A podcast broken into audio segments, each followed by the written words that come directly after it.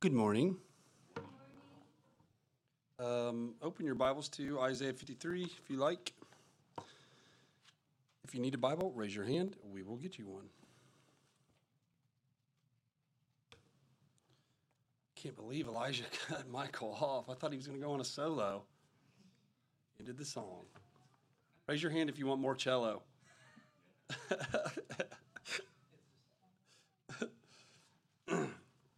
So Michael, for those of you that are new or newish, uh, Michael and his family are a beloved family of uh, RTC. They they went to our church for a long time. Then he got mad at me and at one of my sermons and left.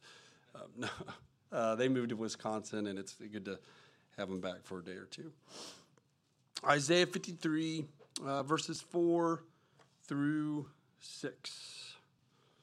Uh, we're going to be continuing our series on the doctrines of grace, uh, Calvinism, whatever you like to call it. And today we'll be in limited atonement. Definite atonement's probably better. Particular redemption is really good too. Doesn't matter what you call it. I don't really care. Um, so, Isaiah 53, verses 4 through 6.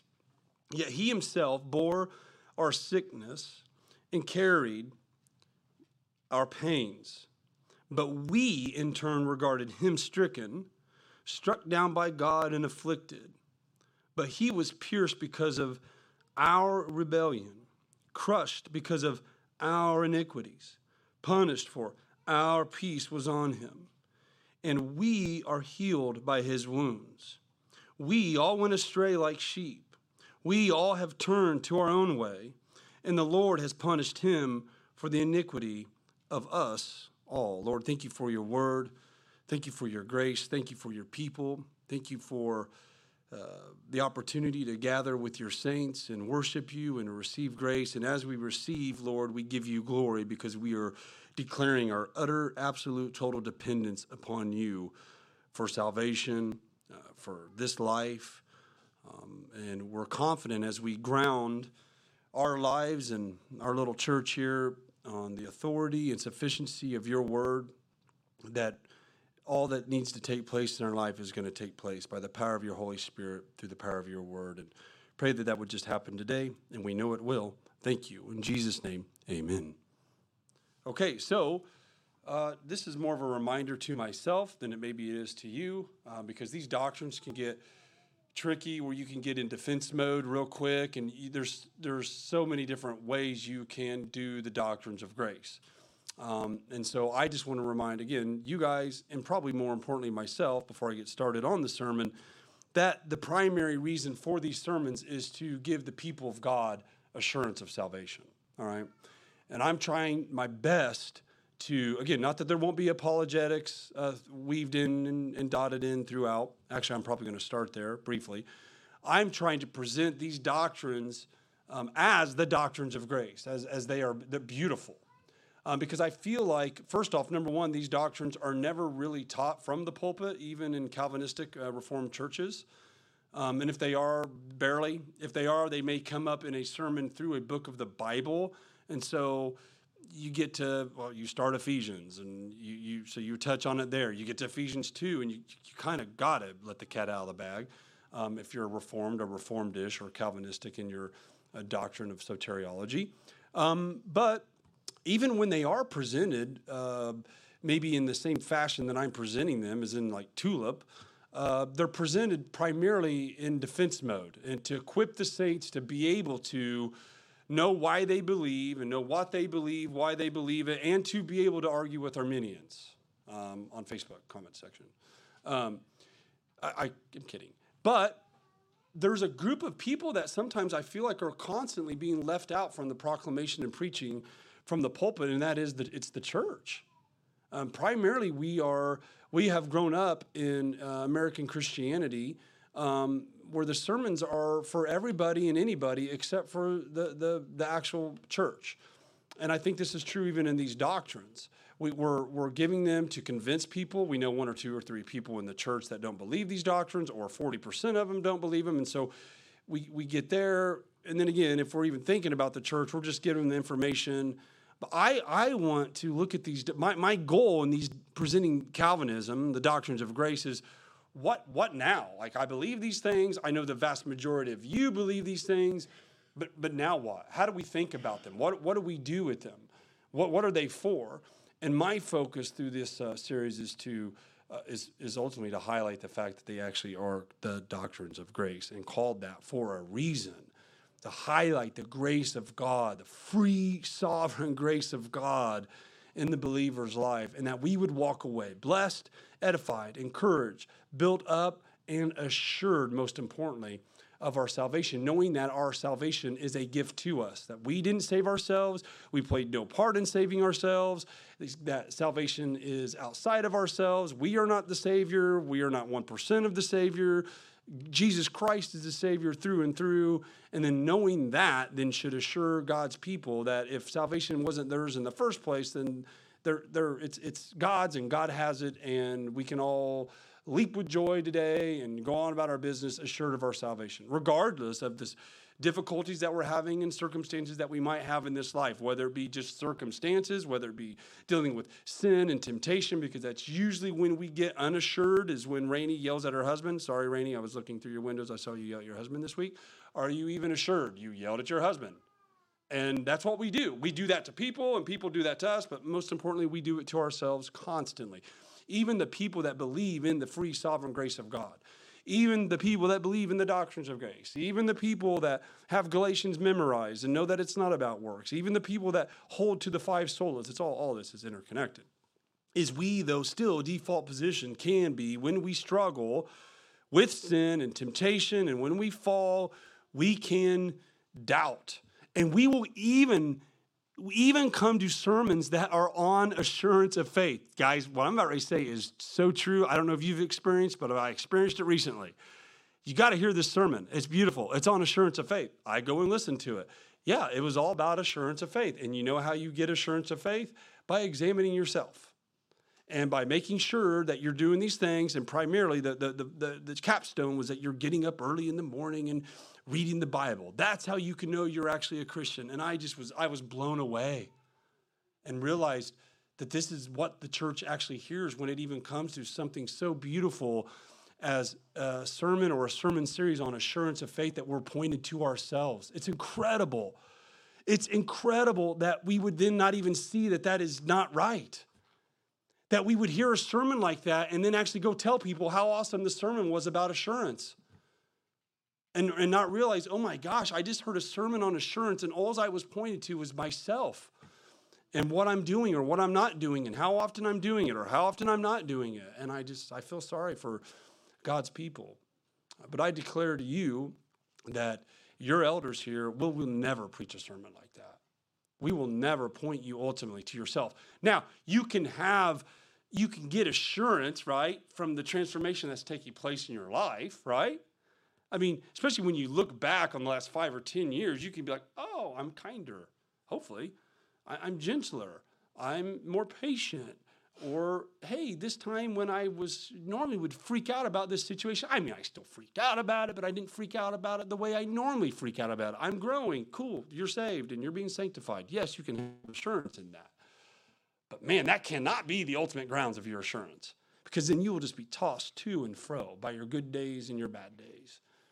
And I don't want that for the people of God, and I know God does not want that for the people of God. And the doctrines of grace, they do a lot of things, and maybe I shouldn't even say this, but primarily what they do, because they highlight the grace of God, is they assure God's people. And so today, definite atonement, limited atonement, particular redemption, whatever you want to call it, well, I'll probably just refer to it as limited atonement because that's what everybody knows it to be. Um, it's what it's been called. It is primarily to assure that's the whole point of this sermon is to assure God's people, okay? And so to, to define limited atonement, again, it's pretty easy to define. It's, it defines itself, all right? And I like this phrase. And I don't even know who I heard this from. I think I heard it from who's the pastor that's, I think from Ireland, but he's in Cleveland. I've actually met him before. Who? Alistair Begg. Met him in an elevator, just me and him. It was great. What'd you say? Scotland. All right, so you're getting corrected left and right. I love that guy. But he has, I think he, the first time I heard someone say it, and this is what limited atonement is Jesus took names to the cross. Jesus actually died for people. Not just people, whoever, I'm throwing jello at a friggin' wall and see if it sticks. No, that's not what Jesus did. Jesus actually died for specific people. And it follows, all right, from the fact, which we established last week, that the elect have been chosen before the foundations of the world, that there's a group of people, uh, sinners, but pulled out, God's mercy, all right, chosen before the foundations of the world. See how these, these doctrines flow, all right? It follows from that that when Jesus actually does come to save his people, that he would what? Save those people, right? The, the ones who we already declared and believe that Jesus actually chose before the foundations of the world. If he chose them before the foundations of the world, then he knows them. It would make no sense that he then and goes dies for a bunch of people that he never even chose in the first place. And because mark my words, there no drop of blood was wasted on the cross. Not not one. And so that's what limited atonement is, that he dies for it. It's, it's limiting the atonement as far as people are concerned. The atonement, there is no limit. The, the atonement is massive and beautiful and infinite, but it's for a specific people. It isn't for everybody. And again, if Jesus atoned, all right, for the sins of everyone, which again, this is popular belief now, but this is not the belief of the church historically, primarily.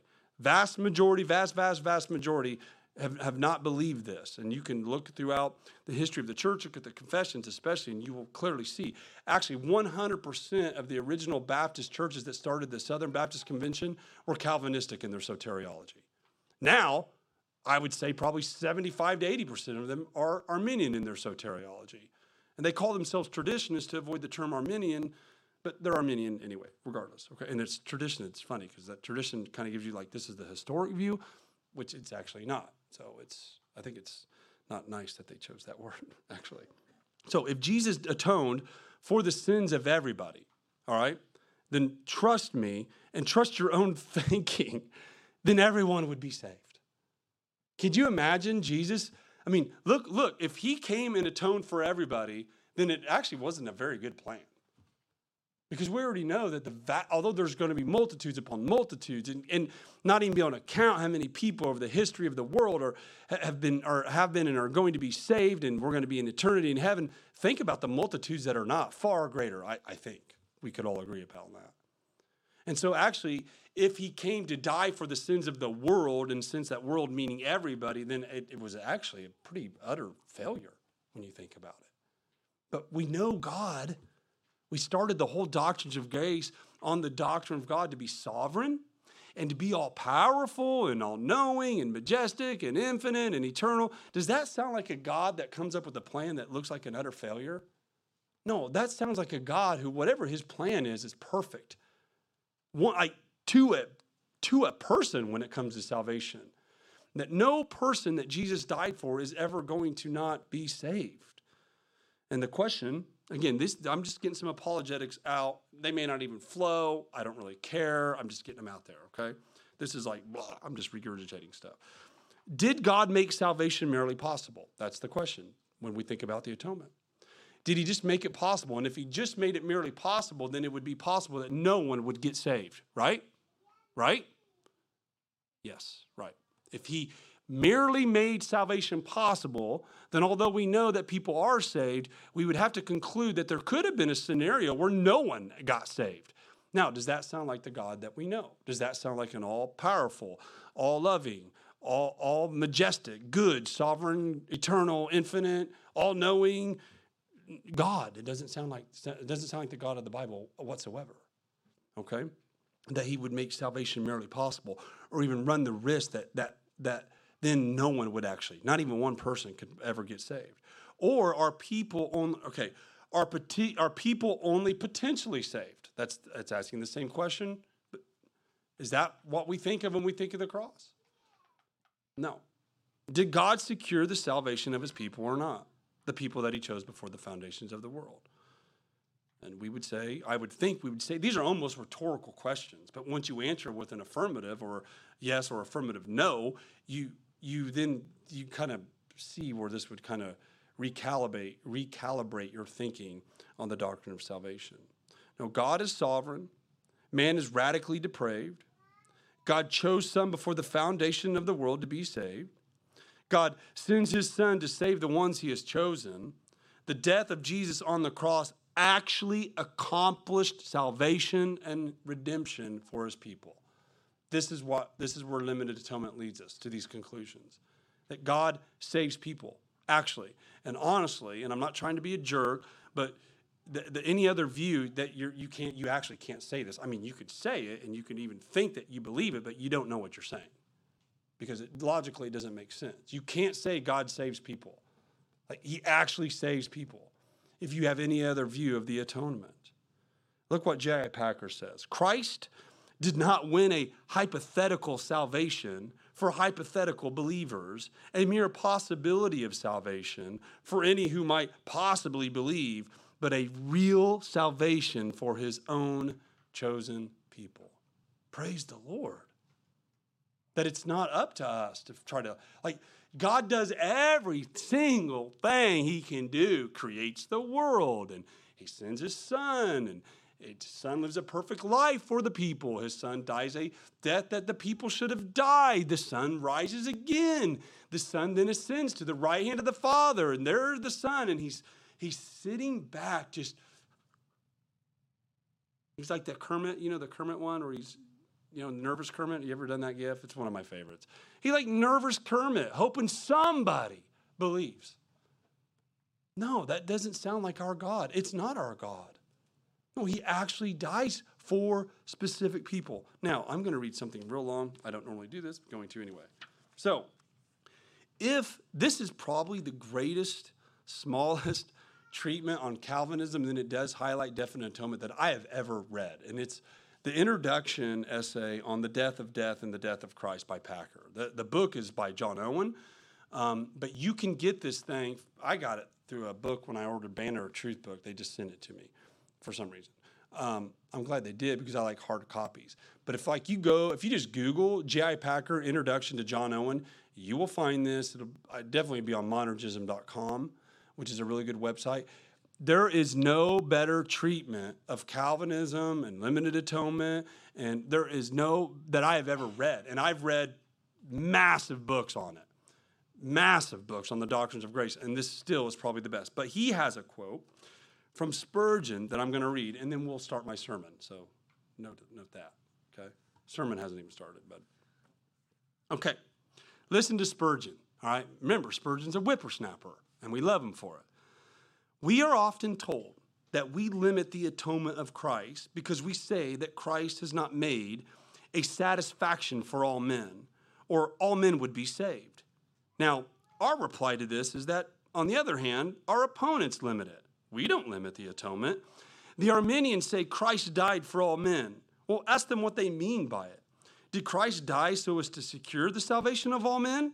And they will say, no, certainly not. We ask them the next question did Christ die so as to secure the salvation of any man in particular? And they have to say no. They are obliged to admit this if they are consistent. They say, no, Christ has died that any man may be saved if, and then follow certain conditions of salvation that man has to do. Now, who is it that limits the death of Christ? Why, it's you. You say that Christ did not die so as infallibly to secure the salvation of anybody. We beg your pardon when you say we limit Christ's death. We say, no, my dear sir, it is you that do it. We say Christ so died that he infallibly secured the salvation of a multitude that no man can number, who through Christ's death not only may be saved, but are saved, must be saved, and cannot by any possibility run the hazard of being anything but saved. You are welcome to your atonement you may keep it. We will never renounce ours for the sake of it. Man, you can't even talk like that today without upsetting somebody. But I just talk like that, and I agree 100% with what he just said. See the powerfulness. I mean, it's like we're not limiting the atonement as far as in that way. I mean, we are saying that God actually saves people. Now, what does the Bible say? All right. I have more verses than I've ever had in any sermon of my life, probably today, and we're just going to run through them. Listen to Matthew 20, 28. And the Son of Man did not come to be served, but to serve and give his life as a ransom for what? Anybody know? Many. Not all, though, right? Many. Okay, so right off the bat, we have a limited atonement. He didn't come to save everybody, He came to save many. Uh, Matthew 11, I praise you, Father, Lord of heaven and earth, because you have hidden these things from the wise and intelligent and revealed them to infants. Okay, that's not even talking about the atonement, but we're already seeing not everybody's going to be saved. Therefore, if not everybody's going to be saved, then the atonement is already limited. All right, John 17. This is one of those verses that I don't. When, my, when I started believing the doctrines of grace, I was like, how, how did I ever read this verse and not stop? But it's what we do. I pray for them. This is Jesus' high priestly prayer in John 17. And he's praying for his disciples. And he says, I pray for them. I am not praying for the world, but for those you have given me because they are yours. I'm praying for them, but I'm not praying for the world. I'm only praying for those you have given me.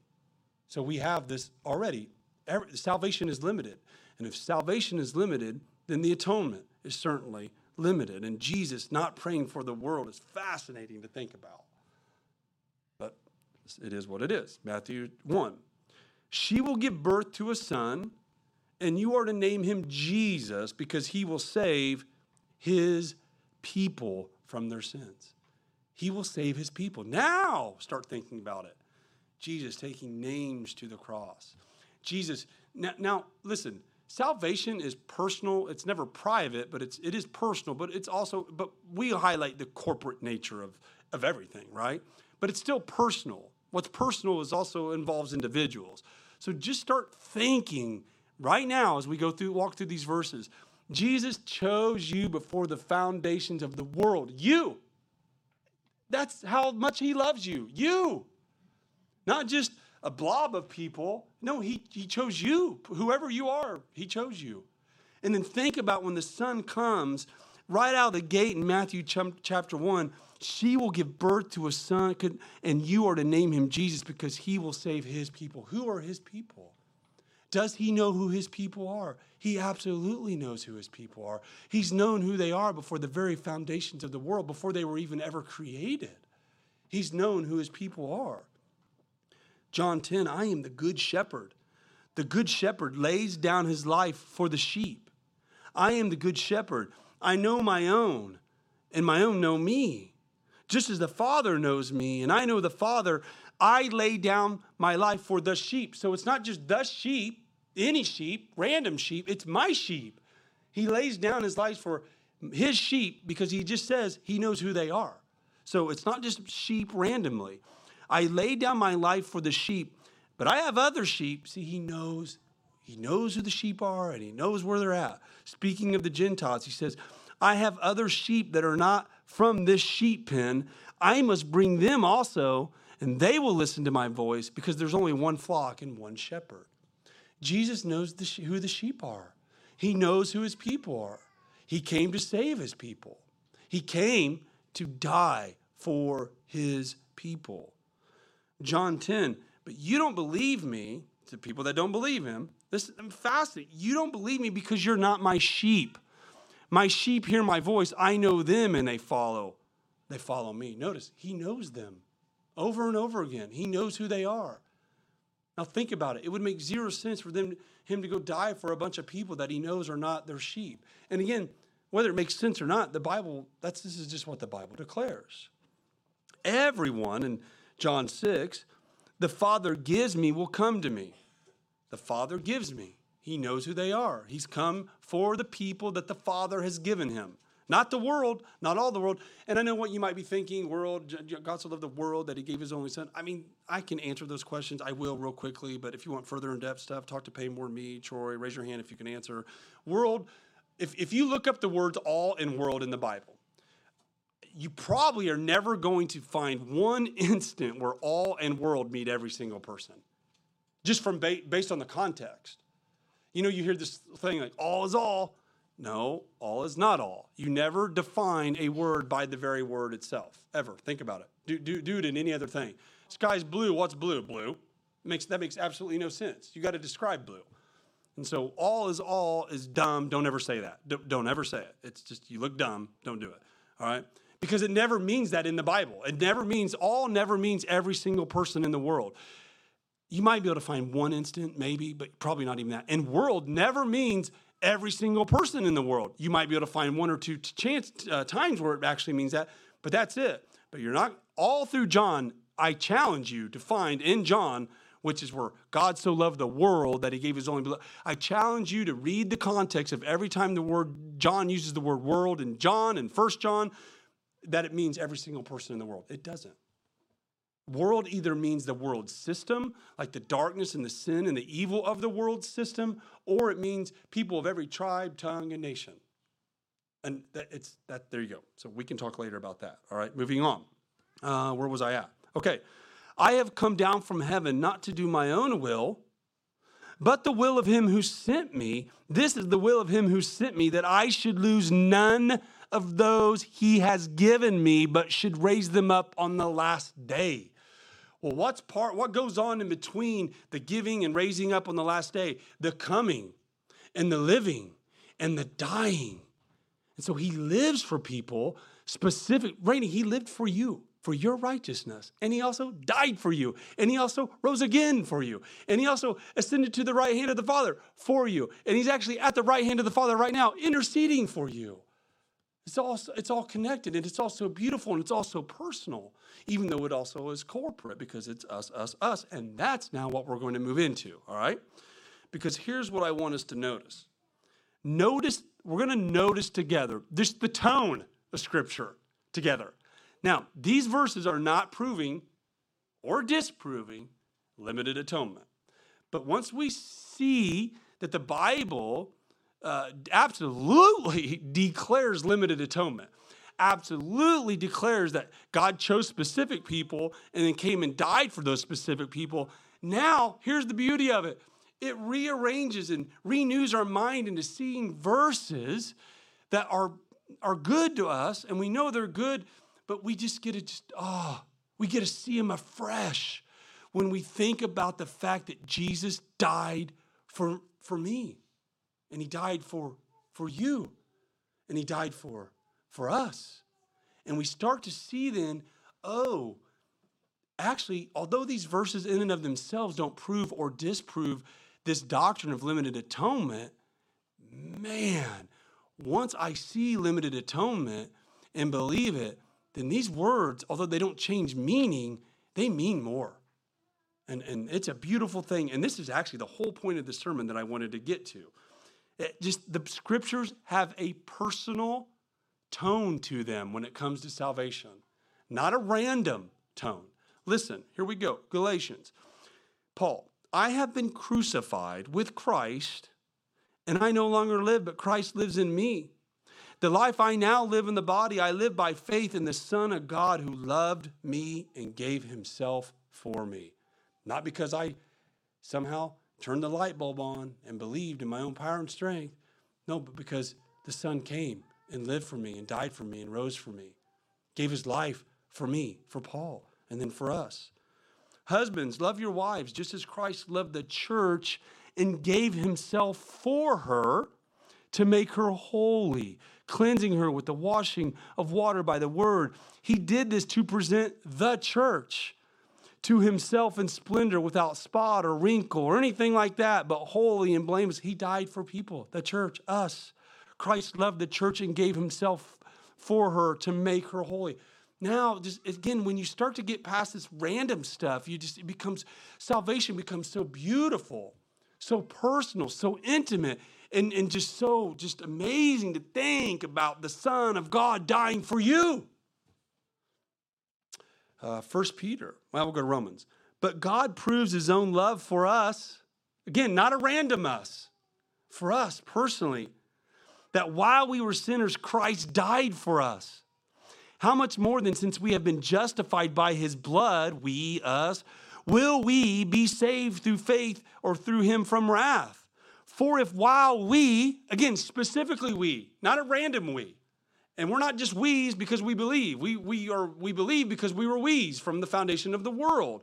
We're we's because Christ died specifically for us. If while we were enemies, we were reconciled to God through the death of his son, then how much more, having been reconciled, will we be saved by his life? He himself bore our sins in his body on the tree, bore our sins, your sins, my sins, specifically, not randomly. So that having died to sins, we may live for righteousness. By his wounds, you have been healed. You personally, not you randomly. Not you, chancely. Luckily, chancely is not a word, but you know what I'm saying. It's, it's, it's, it's specifically, it's, he died for you.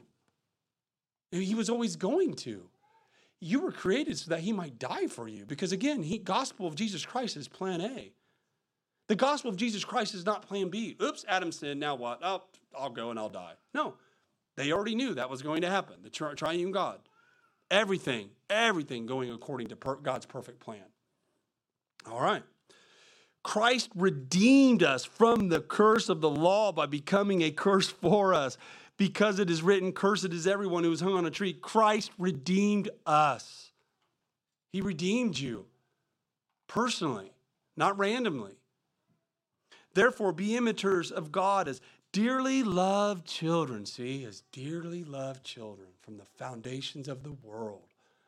Never, not, he's not going to stop loving you, as we discussed last week, because he never began to love you.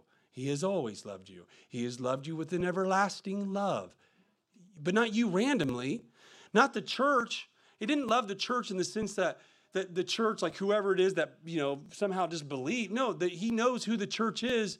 He, he's always known who the church is, and he has always loved the church with an everlasting love. And then it's declared to us by the sending and living and the dying and the rising of, of his son. For God did not appoint us to wrath, but to attain us. Again, for God did not appoint us to wrath. He didn't. He appointed us to salvation. When? Before the very foundations of the world. But to obtain salvation through our Lord Jesus Christ, who died for us, so that whether we are awake or asleep, we may live together with him. Therefore, here we go encourage one another and build each other up as you're already doing. Encourage one another up with the doctrine of the limited atonement that Christ actually died for us and that we were not appointed for wrath, as incredible as it is, and that it's all by God's grace that we weren't appointed to wrath. No, we were appointed to salvation. Dear friends, don't overlook this one fact. With the Lord, one day is like a thousand years, and a thousand years like one day. The Lord does not delay his promise, as some understand delay, but is patient with you, not wanting any to perish, but all to come to repentance. Oh, no, I didn't mean to put that verse in there because that just undoes everything I just said. No. This very verse that people use against limited atonement actually proves and shows limited atonement. All right? As we'll, I'll just go through it real quickly. Dear friends, who are the friends? They're the people that Paul that Peter's writing to. Who are they? They're the elect, they're the church, all right? And he says, Don't overlook this fact. With the Lord, one day is like a thousand years, and a thousand years like one day. The Lord does not delay his promise, as some understand delay, but is patient with who? With, with you. Who's the you? The people he's writing to. Who are they? They're the elect, they're the church. And what's he say about them? He doesn't want any of you to perish, but to come to repentance. And it, it just proves limited atonement. This again, this isn't some any out there in the just that doesn't have any context. God doesn't want any of his children to perish. And because that's God's decretive will, that none of his kids are going to perish. They're all going to be saved. He gave himself for us to redeem us from all lawlessness and to cleanse us for himself. God's love was revealed, among us in this way God sent his one and only Son into the world so that we might live through him. Love consists in this not that we loved God, but that God loved us and sent his Son to be the atoning sacrifice for our sins. A specific people, a people that he has known forever. Jesus didn't go to the cross thinking, I hope people believe in this and then are saved. Don't know who they are, don't know who I'm dying for, but I'm going to die for a bunch of people. and hopefully they believe and then they can have salvation. Doesn't that just sound ridiculous? It is ridiculous. As Jesus goes to the cross, he's thinking of Jeremiah hurt. It's incredible. I'm a complete freaking idiot. And he's thinking of me and my sins. And he's going to die. He's going to the cross joyfully. The joy that was set before him to go die for whoever you are. Put your name out. I don't even care if you yell your name out. It's incredible to think about. When you start thinking about all these beautiful truths and beautiful verses that we know, but when you start to like think about you, like your sin, like, like not oh well i'm in how'd you get in because i believed oh yeah that was the ah, that was the back door. You got in you just got in because I, I said if you believe that you would be saved. Dang it. No. No you were always going to believe because he's chosen you from the foundations of the world. You were always going to believe because when he went he died for you in order that you might believe. He was foreknown speaking of jesus before the foundation of the world, but was revealed in these last times for a bunch of random people? No, for you. I mean, that's what Peter says. He was foreknown before the foundation of the world, but he was revealed in these last times for, for you. What then are we to say about these things? If God is for us, who is against us? He did not even, I mean, notice the us, the us. He did not even spare his own son, but gave him up for us all. How will he not also with him grant us everything? Who can bring an accusation against God's elect? God is the one who justifies. Who is the one that condemns? Christ Jesus is the one who died, but even more has been raised, and he is also at the right hand of God, and he intercedes for us. All of it for us. And I know I keep saying it, but not us randomly. We don't decide. Think about it. We don't decide who the us is in this plan. Think about how silly it would be for us to think of God's plan of redemption and it all hinging on being successful as we are the ones who decide who the us are. We don't. God does. By his mercy and his grace and his love and his power, he decides. And he decided before the foundations of the world. And so we take all this information, and I could just keep going, all right? I, I maybe even read too many verses. Who cares?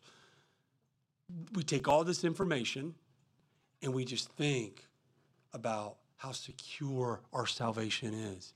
On your best day, which you probably don't need assurance then, on your worst day, which you do, and everything in between, your salvation has never been more secure than before the foundations of the world. So it's not less secure now just because it's all playing out in real time.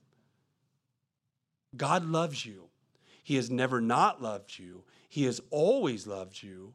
And he shows his love for you, although you are you in your sin are depraved and radically depraved by choosing you before the foundations of the world and then sending his son in real time to live for you and to die, not for a bunch of people out there where he's not even Jesus is not even praying for.